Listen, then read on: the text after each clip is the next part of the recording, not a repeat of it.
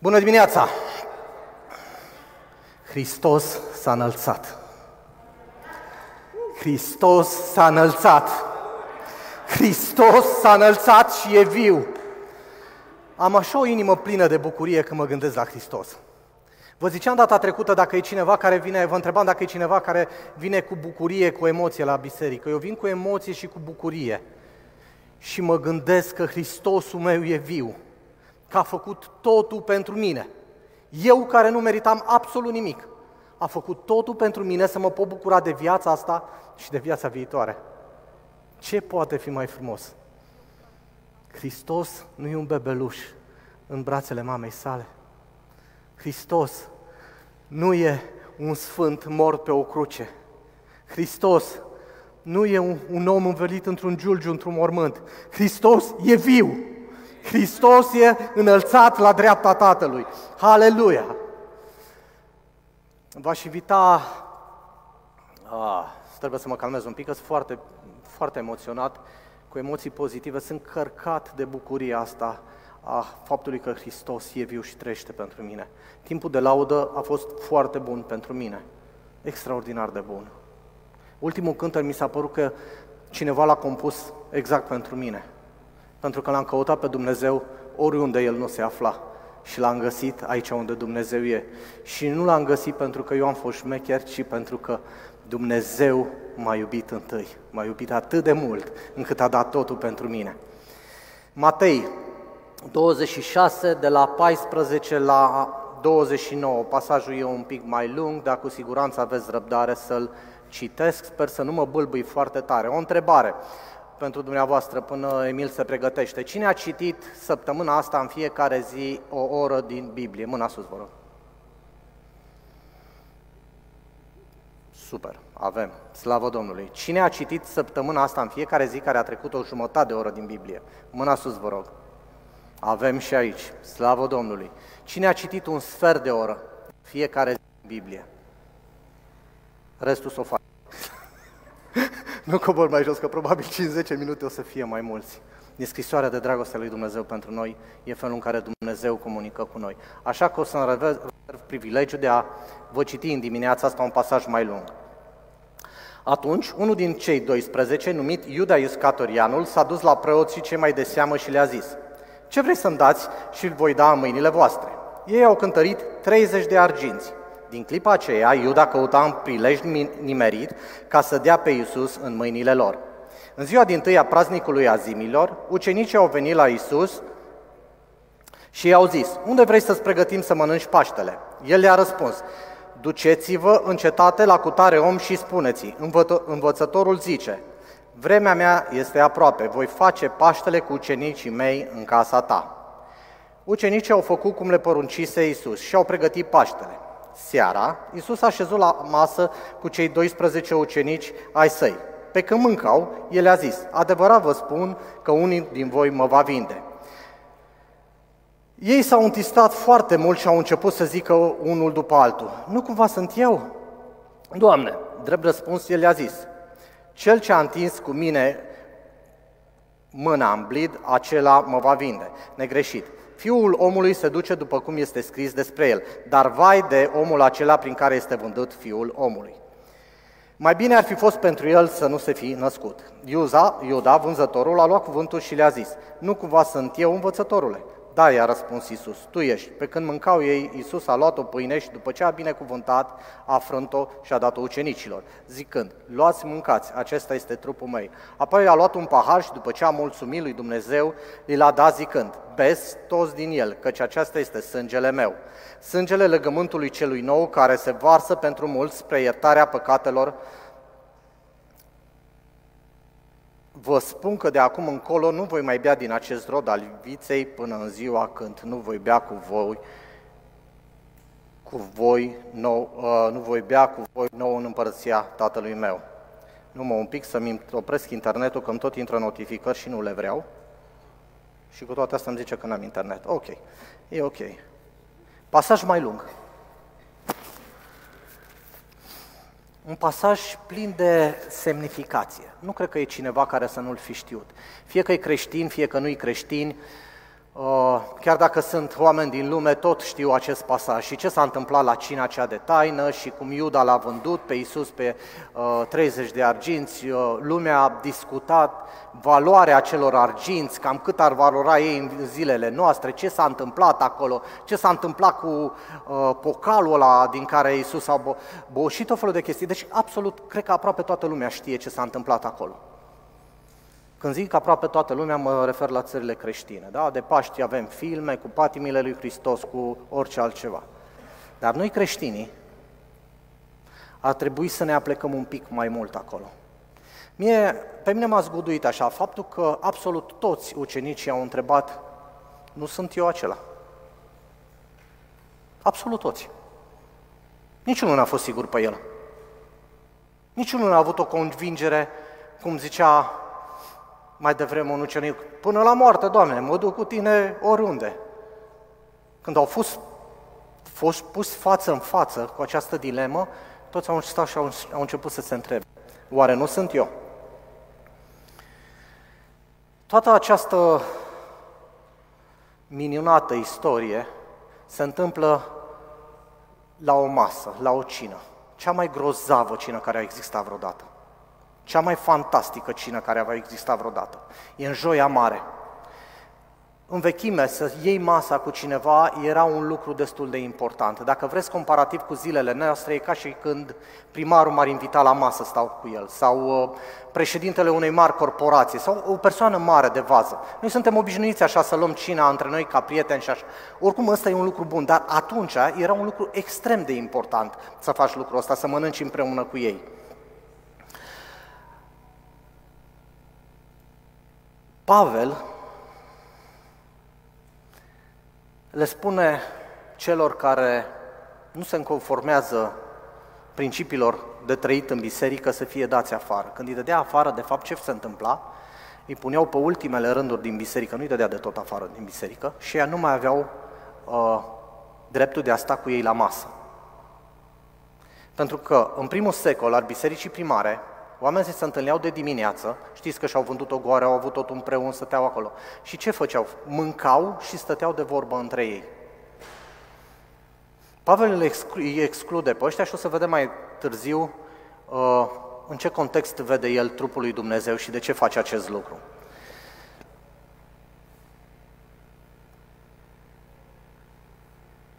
În Biblie deseori ni se vorbește despre două feluri de mâncare. Una este mâncarea aceea trupească și știți că în Vechiul Testament sunt tot felul de reguli, ce poți să mănânci, mai puțin sângele și cum să mănânci și așa mai departe. Și a doua mâncare e mâncarea duhovnicească, mâncarea sufletului nostru. Și aici intră scripturile, mărturiile, prorociile, cântecele de laudă și toate lucrurile astea care ne fac bine nouă sufletului nostru. Pentru că lui Dumnezeu i-a păsat de cât de mult stăm noi la masă sau cum stăm noi la masă, e dovadă clară Biblia. Începe cu a mâncat în grădina Edenului și se duce mai departe. În Deuteronom paisprezece, de la douăzeci și trei la douăzeci și șase, zice așa. Și să mănânci înaintea Domnului Dumnezeului tău, în locul pe care îl va alege ca să-și așeze numele acolo. Să mănânci zeciuiala din grâul tău, din mustul tău, din unde lemnul tău și întâi născuți din cireada și turma ta, ca să te înveți să te temi totdeauna de Domnul Dumnezeul tău.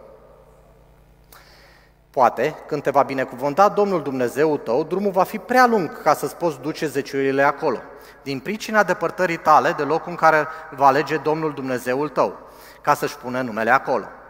Atunci să-ți prefaci zeciuiala în arginți, să strângi argintul acela în mână și să te duci la locul pe care îl va alege Domnul Dumnezeul tău. Acolo să cumperi cu argintul acela tot ce vei dori, boi, oi, vin și băutări tari, tot ce îți va plăcea, să le mănânci înaintea Domnului Dumnezeului tău și să te bucuri tu și familia. Să le mănânci înaintea Domnului Dumnezeului tău și să te bucuri tu și familia ta. Vedeți, Dumnezeu n-a considerat că lucrurile trebuie să se facă separat. Oamenii să stea undeva acolo să-și vadă de treaba lor și el să stea undeva în altă parte unde să-și vadă de treaba lui. Face lucrurile împreună, inclusiv masa. Avem o mare promisiune că la nuntă, la final, vom sta împreună cu el la masă. Ne-a promis că atunci va bea vin din nou cu noi. A zis că până atunci postește. Dar atunci va bea vin cu noi. Dumnezeu ține la părtășia asta de a fi împreună, de a stea împreună. Știți atmosferele alea bune când stăm toți împreună în jurul unui mese? Mâncăm și povestim și ne simțim bine? Despre asta e vorba. Dumnezeu e sfânt, Dumnezeu e bun, Dumnezeu e drept, dar Dumnezeu e și dragoste. El ne iubește atât de mult încât ne vrea în apropierea Lui. Prima cină care a avut loc pe pământ a fost o cină fără Dumnezeu. Geneza doi, șaisprezece și șaptesprezece. Domnul Dumnezeu a dat omului porunca aceasta. Poți să mănânci după plăcere din orice pom din grădină, dar din pomul cunoștinței binele și răului să nu mănânci, căci în ziua în care vei mânca din el, vei muri negreșit. Deci la început Dumnezeu le-a dat voie să mănânce din absolut orice, cu o condiție. Să nu se atingă de acel pom. Ce se întâmplă știm cu toții. Au mâncat din pom și a fost o cină pe ascuns.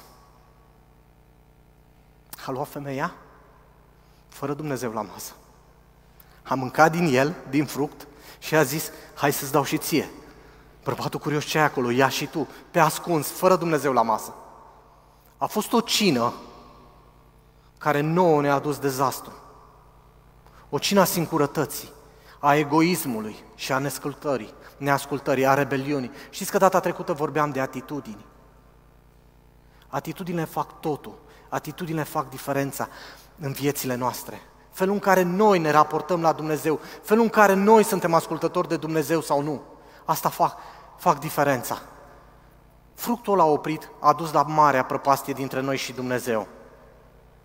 Mâncând fără Dumnezeu, voi ziceți că nu e așa mare lucru să mănânci. Eu zic că lucrurile materiale au o mare însemnătate. Hristos a pus accent pe bani. Cel mai mult a vorbit despre bani. Biblia vorbește clar de bani. E responsabilitatea noastră ce facem cu ei și cum îi gestionăm. Nu-i lucru ușor. Hristos a uitat la acea bătrânică care a aruncat zeciuiala acolo. A fost responsabil și a plătit taxa la, la templu. A trimis un ucenic să aducă un pește, să prindă un pește în care era un bănuț, să-și plătească taxa. Dar Dumnezeu vorbește și de cei flămânzi. Împarte pâinea ta cu cel flămând. E un lucru material pâinea. E o responsabilitate a mea să fac lucrul ăsta. Îl auzeam pe părintele Calistrat zilele trecute zicând că se uită la oamenii care aleargă după averi și e îndurerat. Îl consideră un cumplit meșteșug de tâmpenie. Pentru că omul ăla mănâncă tot cu o singură gură, tot un singur trup are de îmbrăcat, tot un singur cap are de pus pe o pernă. Și și-ar dori ca oamenii ăștia foarte bogați să aibă grijă mai mult de cei flămânzi, de cei care sunt mai puțin ajutorați decât să alerge după averi. Pentru că tot în Biblia noastră scrie așa, să nu vă prindă ziua aceea cu îmbuibare de mâncare și băutură. Oare care zi? Oare de ce o zice? Oare cui se adresează? Oare cu ce ar trebui noi să ne ocupăm dacă Dumnezeu zice să nu ne prinde ziua aceea îmbuibați de mâncare și de băutură? Oare n-ar trebui să ne ocupăm mai mult cu cele pe care Hristos le-a făcut pe pământ? Mai mult decât de cele materiale?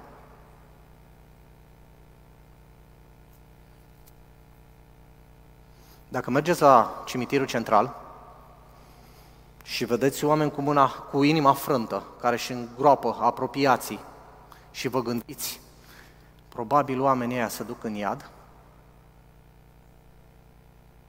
să știți că oamenii ăia n-au auzit Evanghelia, din cauza mea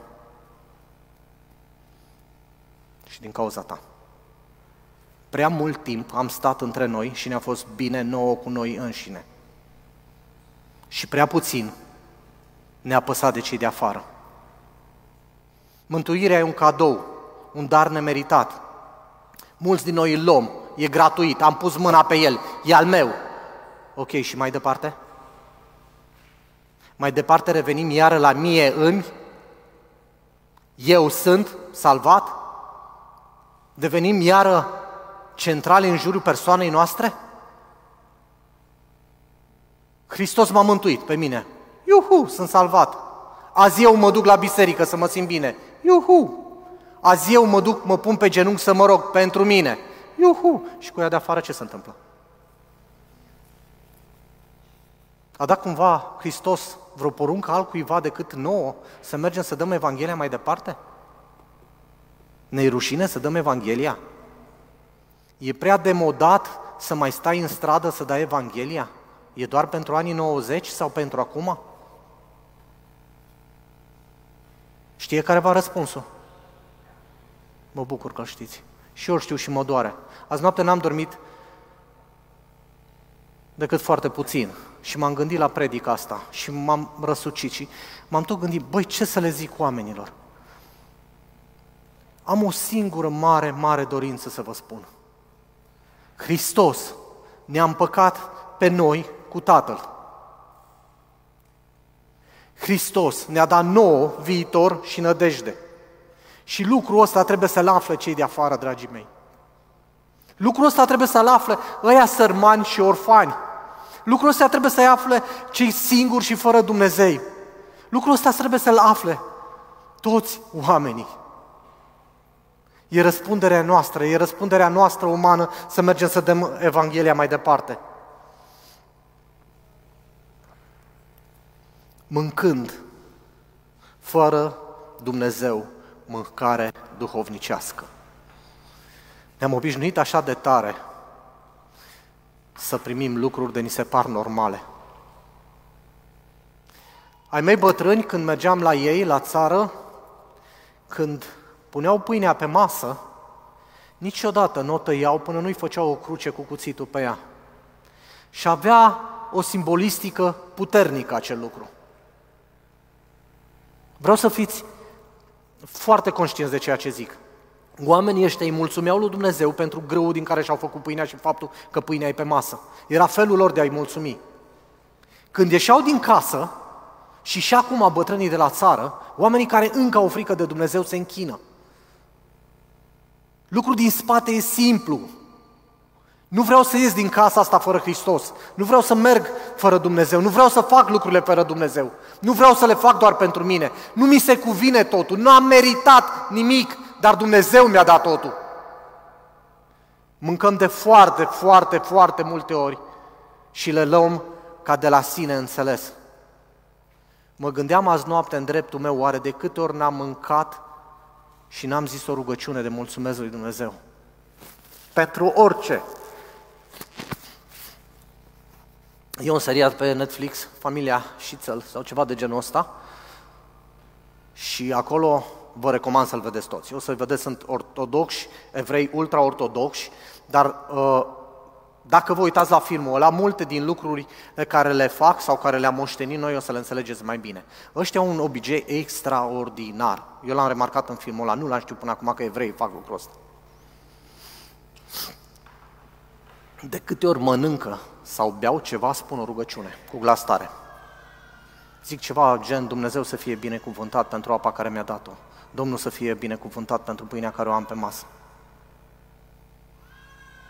Și mă gândeam aseară cât de mult avem de învățat, cât de superior m-am crezit, crezut de multe ori, cât de multe ori mi s-a părut absolut normal să am bani, să mă duc să-mi cumpăr un Mac sau la K F C să mănânc și bineînțeles că nu mă rog în oraș, că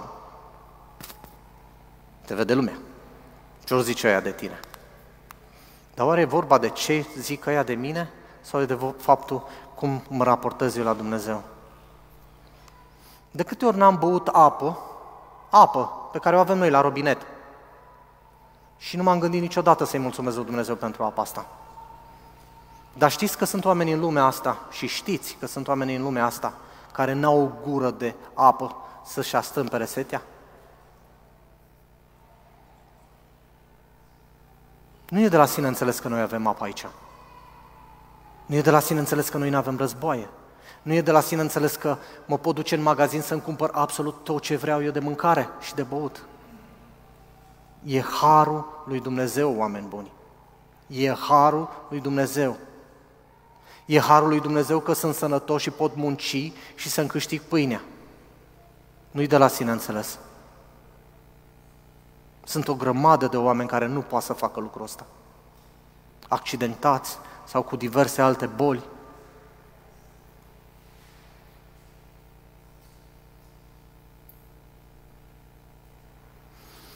Mănânci mâncare duhovnicească fără să te cercetezi.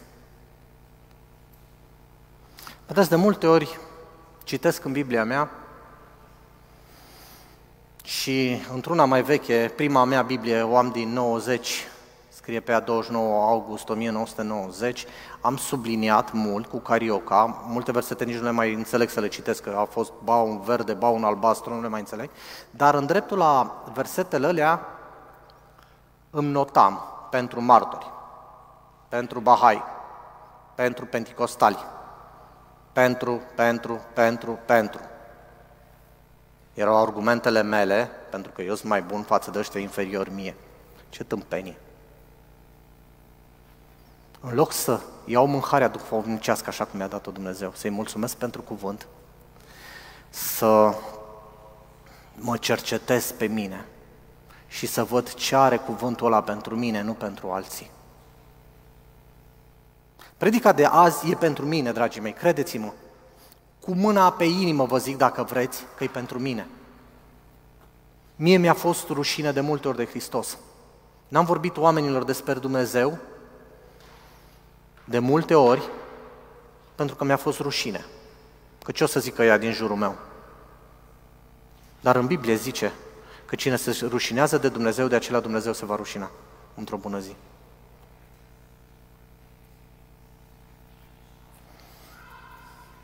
Toți suntem chemați să fim ca Hristos, ca Iisus.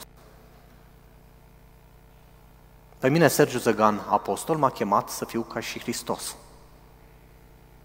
Pe dumneavoastră, Dumnezeu v-a chemat să fiți ca și El. Pe ucenicii care erau cu Iisus, i-a chemat să fie ca și El. Dar știți cu cine se comparau ei? Cu Iuda. Oare nu sunt eu? În loc să se compare cu Hristos, se comparau cu Iuda. În loc să mă compar cu Hristos, m-am comparat cu Iuda. Știți că de multe ori am avut temeri să nu cad de la credință? Ce mă fac dacă eșuez? Pentru că comparația mea era cu cei care au căzut și care au eșuat, nu cu Hristos. Felul în care, la lucrurile care mă uitam erau greșite. Să nu mă înțelegeți greșit. E foarte bine să spui întrebări de genul ăsta și să te asiguri că ești pe cale, că mergi cu Hristos spre mântuire. Și ca să faci lucrul ăsta mai bine, Biblia zice, vedeți că aveți în fața voastră o mare mulțime de martori, alții care au trăit înaintea voastră și l-au urmat pe Hristos. Uitați-vă la ăia care au reușit, nu la ăia care eșuează. Monedele care, cu care Hristos a fost vândut sunt niște bani de argint. Am uitat pe internet, am găsit niște poze a unor monede, au găsit o sută și ceva de monede. Asta era un articol din o mie nouă sute nouăzeci și doi, nu știu dacă s-a mai schimbat ceva, asta am găsit eu, cu monede de pe vremea lui Hristos, arginți probabil ca cei cu care Hristos a fost vândut. Pe o parte au ramura de măslin, care este un simbol al păcii, nu? Al împăcării. Porumbelul i-a dus lui Noe pe corabie o ramură de măslin și pe partea elantă scrie Israel să fie binecuvântat. Deci pe o parte e un mesaj al păcii și al împăcării cu Dumnezeu și pe partea elantă Israel să fie binecuvântat. Asta a fost moneda cu care Hristos a fost vândut.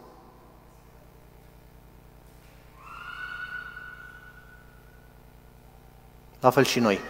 Și noi l-am vândut pe Hristos. Spuneți-mi dacă greșesc. Gura asta, cu care laud pe Dumnezeu, cu care mă rog, gura asta a batjocorit oameni. A spus lucruri aiurea. Acum m-am rugat, m-am închinat, am plecat de aici, am mai enervat nu știu care și mi-a venit la gură toate porcările posibile. Gura asta. Gura asta la alții care au promis și au jurat în fața altarului că vor fi fideli până, la, până când moartea îi va despărți, gura a sărutat altă femeie sau alt bărbat. Aceeași gură cu care îl binecuvântăm pe Dumnezeu. Aceeași monedă. Cu aia l-am vândut. Cu mâna cu care am luat cina. Cu mâna cu care am frânt pâinea. Cu aceeași mână am bătut.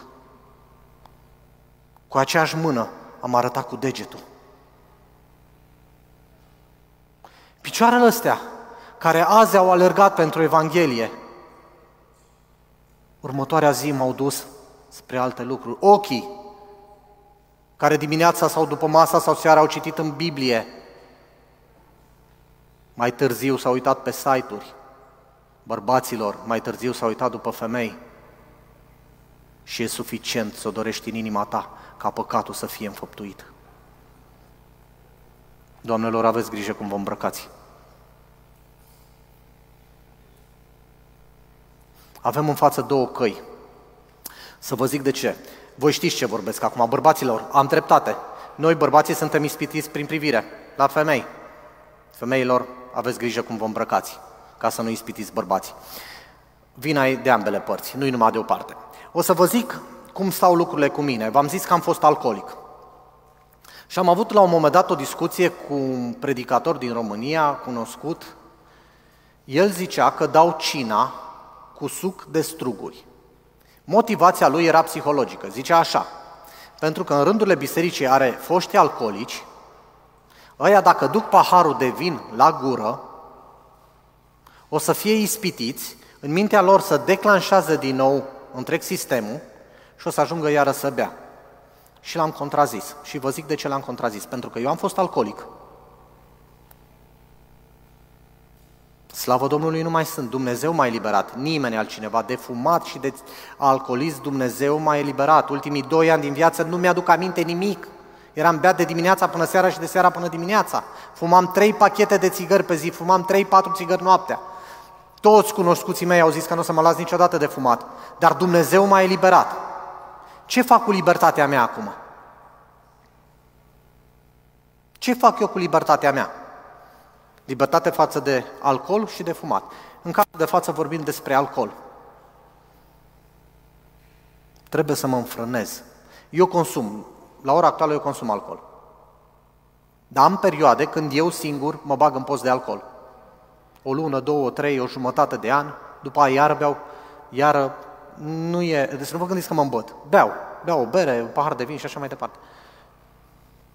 De ce fac lucrurile astea? Pentru a mă controla pe mine. E valabil și la ce mă uit eu ca bărbat pe stradă.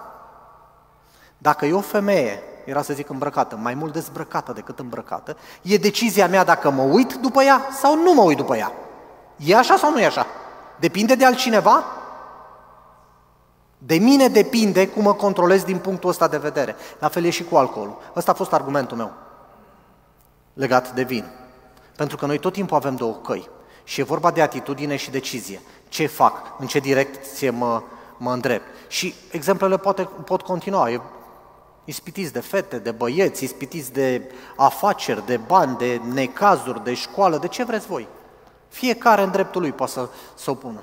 Fiecare știe cu ce se confruntă și depinde de el să se înfrâneze și să aleagă calea cea bună. Așa e. Apostolii au dat bir cu fugici, fugitul și s-au îndoit de ceea ce credeau ei. Ei au fugit. Când Hristos a fost arestat, au fugit și s-au îndoit. Și vă zic de ce. Ei s-au întrebat deja. Oare eu sunt vânzătorul? Iuda l-a vândut pe Hristos cu intenții foarte bune. Ei își imaginau că Mesia a venit să elibereze de romani și va domni întotdeauna. A stat lângă el trei ani, mai avea el obiceiuri de astea, știți, care vin în cascadă, mai punea mâna, că era cu punga. Dar suma pentru care l-a vândut e derizorie pentru zilele noastre, era și atunci. Dar el credea că Hristos va pune mâna pe tron, se duc în Ierusalim, au intrat pe cai și dintr-o dată nimic, Iisus nu face nimic. Nu se duce să dea guvernatorul roman jos, nu, el predică, se duce să roagă până în grădină, păi ce facem, ăsta e Mesia, hai să-l ajut un pic.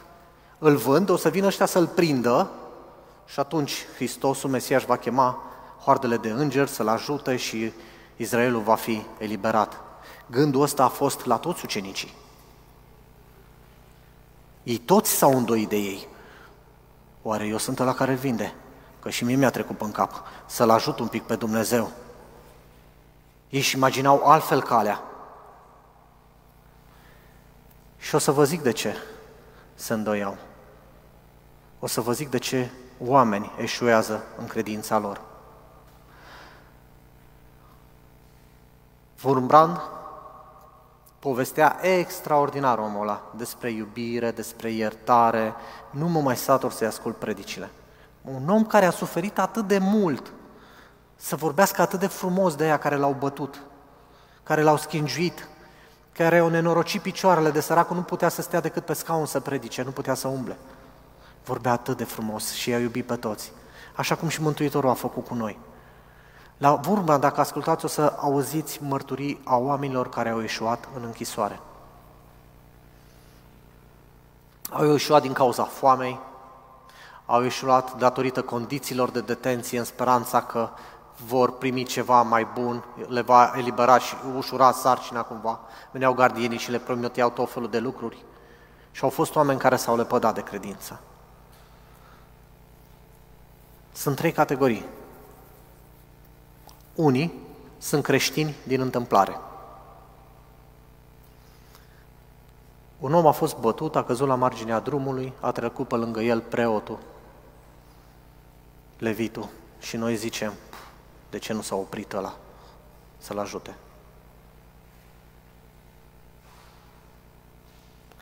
Preotul ăla, levitul ăla, nu era din vocație. Ei erau preoți, evreii erau preoți pentru că taică s-o fusese preot, pentru că bunica s-o fusese preot, pentru că străbunica s-o fusese preot și pentru că era din neam de leviți, de-aia era preot. Nu era o vocație. Era o, ca o datorie, dacă vreți.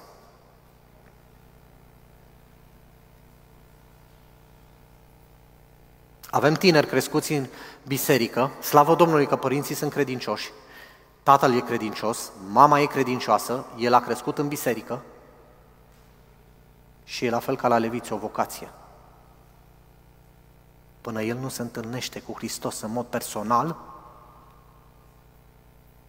o să fie un levit care trece pe lângă unul bătut în șanț. Și dacă vreți, bătuți în șanț sunt ăia de afară care nu știu de Iisus. Alții cred sincer că ei cred ceea ce cred.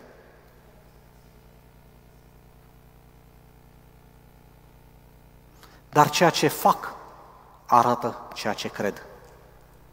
Eu cred în Dumnezeu și mă duc duminica la biserică și aprind lumânări și citesc paracliste și vin la pocăiți, că-s pocăiți și stau cu mâinile pe sus și cred ceea ce cred.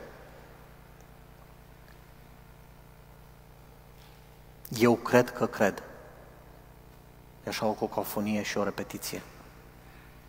Haideți să vă explic.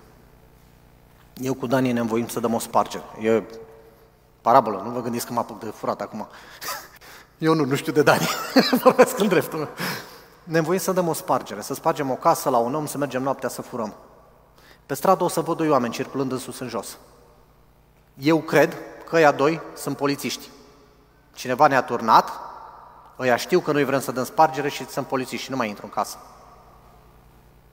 Sau eu cred că doar doi oameni care trec și mă duc și dau spargere. Înțelegeți care e diferența? Eu cred că cred. Dar faptele demonstrează ceea ce cred eu. Dacă vin doar duminica la biserică, dacă îmi cinesc Biblia o dată pe lună, dacă, dacă, dacă și niciodată. Nu se întâmplă lucrurile zilnic, atunci doar eu cred că cred. Faptele mele ar trebui să vorbească despre credința mea. Altă imagine. Când mă pocăiesc. Biblia zice că ne naștem din noi. O femeie când rămâne însărcinată, în primele o lună, două, trei, nu se vede mare lucru la ea. Dar după patra lună ar trebui să se vadă sarcina. Așa e? Zic și eu, a patra lună. Nu știu dacă greșesc, mă gândesc. Cam așa. E, păi dacă ești tu pocăit de vreo cinci ani și nimeni nu vede sarcina aia din tine, cam cum ești tu născut din nou? Hm? Cam cum ești tu născut din nou dacă nimeni din colegii tăi de muncă nu știe că tu ești pocăit? Nimeni din vecinii tăi nu știu că ești pocăit. Cam cum ești tu născut din nou? Dacă Hristos în noi, nădejdea slavei, nu se vede.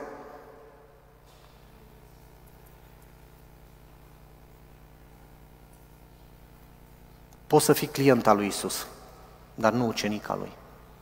Mântuirea. Mântuirea e gratuită. Nu mă costă pe mine nimic. Aș fi cel mai mare prost să nu o iau. E gratis. Cel mai mare prost. Viață veșnică. Paradis, rai, cum vreți să ziceți. O veșnicie. Dumnezeu creează un univers infinit. Da? Oamenii de știință zic că universul e în continuă expansiune. Hristos a zis, mă duc să vă pregătesc un loc. Ce credeți că o să facem în veșnicie? Doar nu o să stau pe norișor cu arpa. O să explorezi lumi noi, planete noi. Asta o să facem împreună cu Dumnezeu. Eu așa cred. O să fim niște cireșari care plecăm în cea mai mare aventură. O să ne bucurăm de Dumnezeu o veșnicie. Nu o să ne plictisim în cer. Nu o să fie ca la Huckleberry Finn. V-am zis că a citit cartea, nu? A ieșit din biserică, a trântit hainele alea bune și a zis că dacă așa arată raiul, niște femei bătrâne care cântă pițigăia lui nu-i trebuie. Nu o să fie așa, nu o să fie așa. O să fie plin de culoare, plin de viață, plin de aventură. Clienții lui Hristos sunt cei care vin și zic, băi, mântuirea e gratuită. O vreau și eu. Sunt un băiat isteț și profit, e gratuită, o iau și eu. Dacă mă duc la un cizmar și zic să-mi dea o pereche de cizme, sunt un client al lui, nu? Cumpăr cizmele de la, dar mi le dă gratis. Dacă mă duc la croitor, sunt un client al lui. Dar dacă mă duc la cizmar și zic, îmi place ce faci tu aici, vreau și eu să învăț meseria asta, să fac cizme frumoase. Mă duc la croitor și zic, îmi place ce faci tu aici, vreau să învăț să fac haine frumoase. E o diferență? Devin ucenic a acelui cizmar sau a acelui croitor.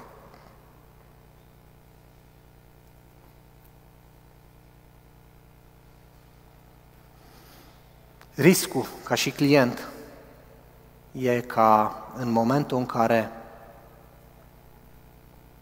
o să fie marfă mai ieftină peste drum, o să facem ca Dima, o să plecăm acolo.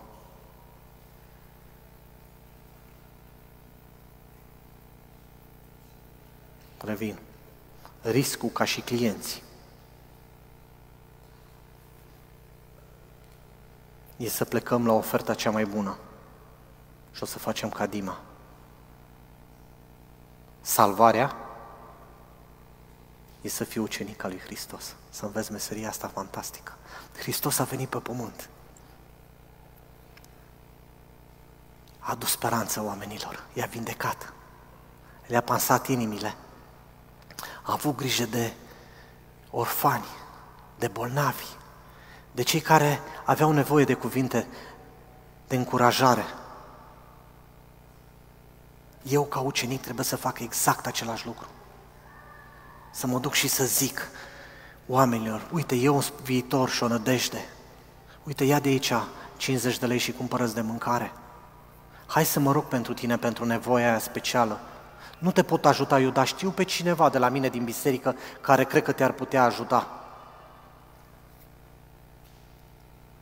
Și devii ucenic al lui Hristos.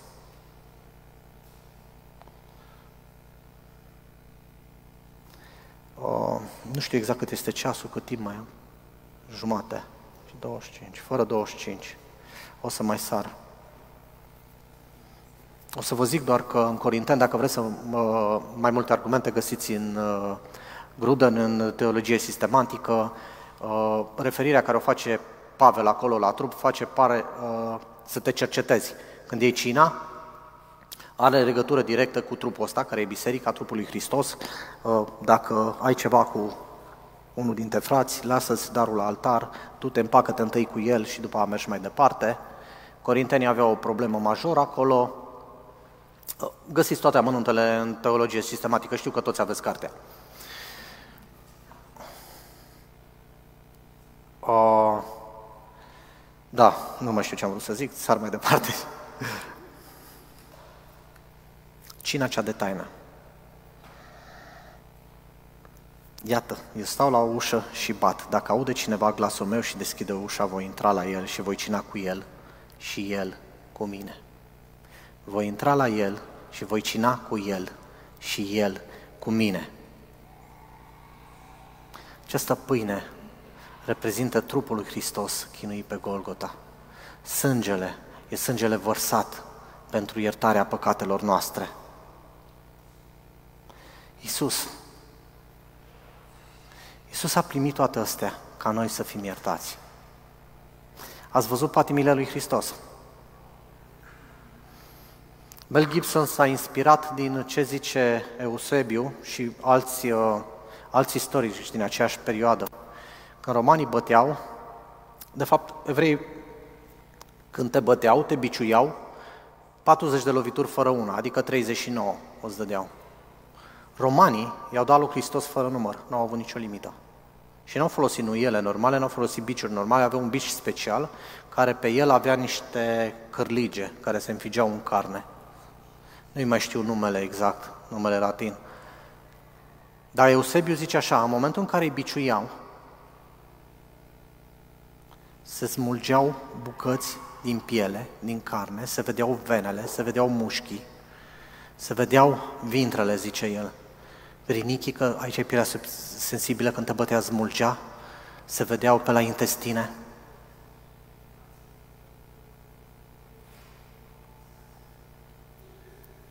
Totuși, El suferințele noastre le-a purtat și durile noastre le-a luat asupra Lui și noi am crezut că este pedepsit, lovit de Dumnezeu și zmerit.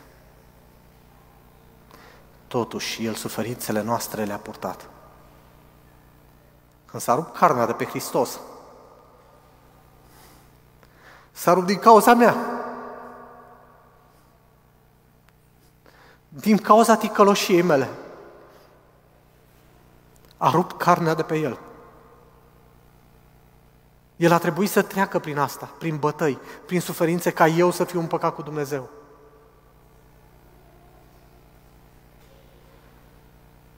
Nu e ca în filme, în care e doar puțină vopsea și un pic de machiaj. A fost durere acolo, fizică. A fost durere sufletească. M-am uitat pe internet că oamenii acum mai au o preocupare majoră. De ce a murit Hristos? Că și-a pierdut sângele, că a făcut stop cardiac, că s-a sufocat. O grămadă de probleme.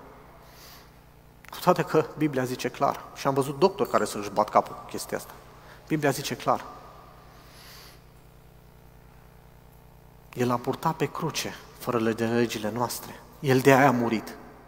Inima lui s-a rupt datorită păcatelor care erau ale noastre, pe el toate.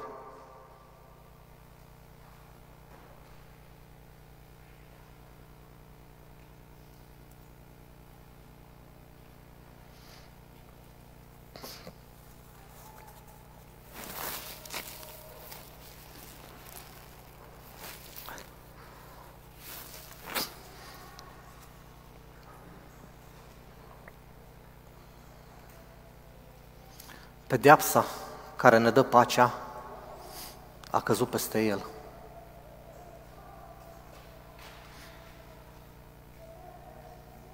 Ioan douăzeci, nouăsprezece. A intrat în, în cameră unde erau ucenicii și le-a zis, pace vouă. Acolo a avut loc împăcarea. El a venit și a zis, pace vouă, pace între voi, pace între mine și voi, nu vă acuz de nimic că ați fugit, că v-ați speriat, dar pace între voi și Tatăl.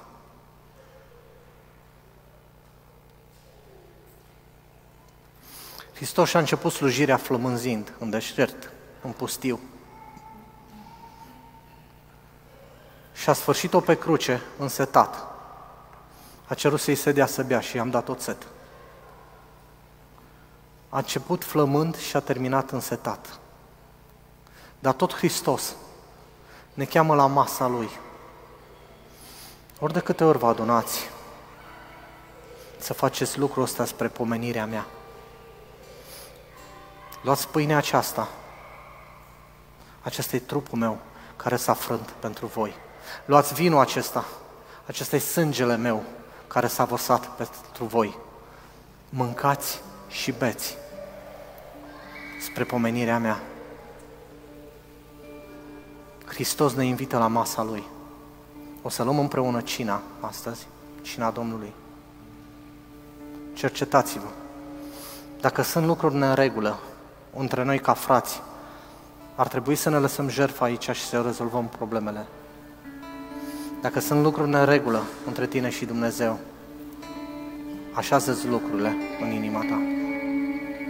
Dacă niciodată n-ai făcut un legământ cu Dumnezeu până acum, e o zi bună să-l faci. Dacă nu știi cum, vino aici în față, e Danie, e Laura, Emil, sunt frați care te pot ajuta să spună cum te poți împăca cu Dumnezeu. E gratuit. E absolut gratuit.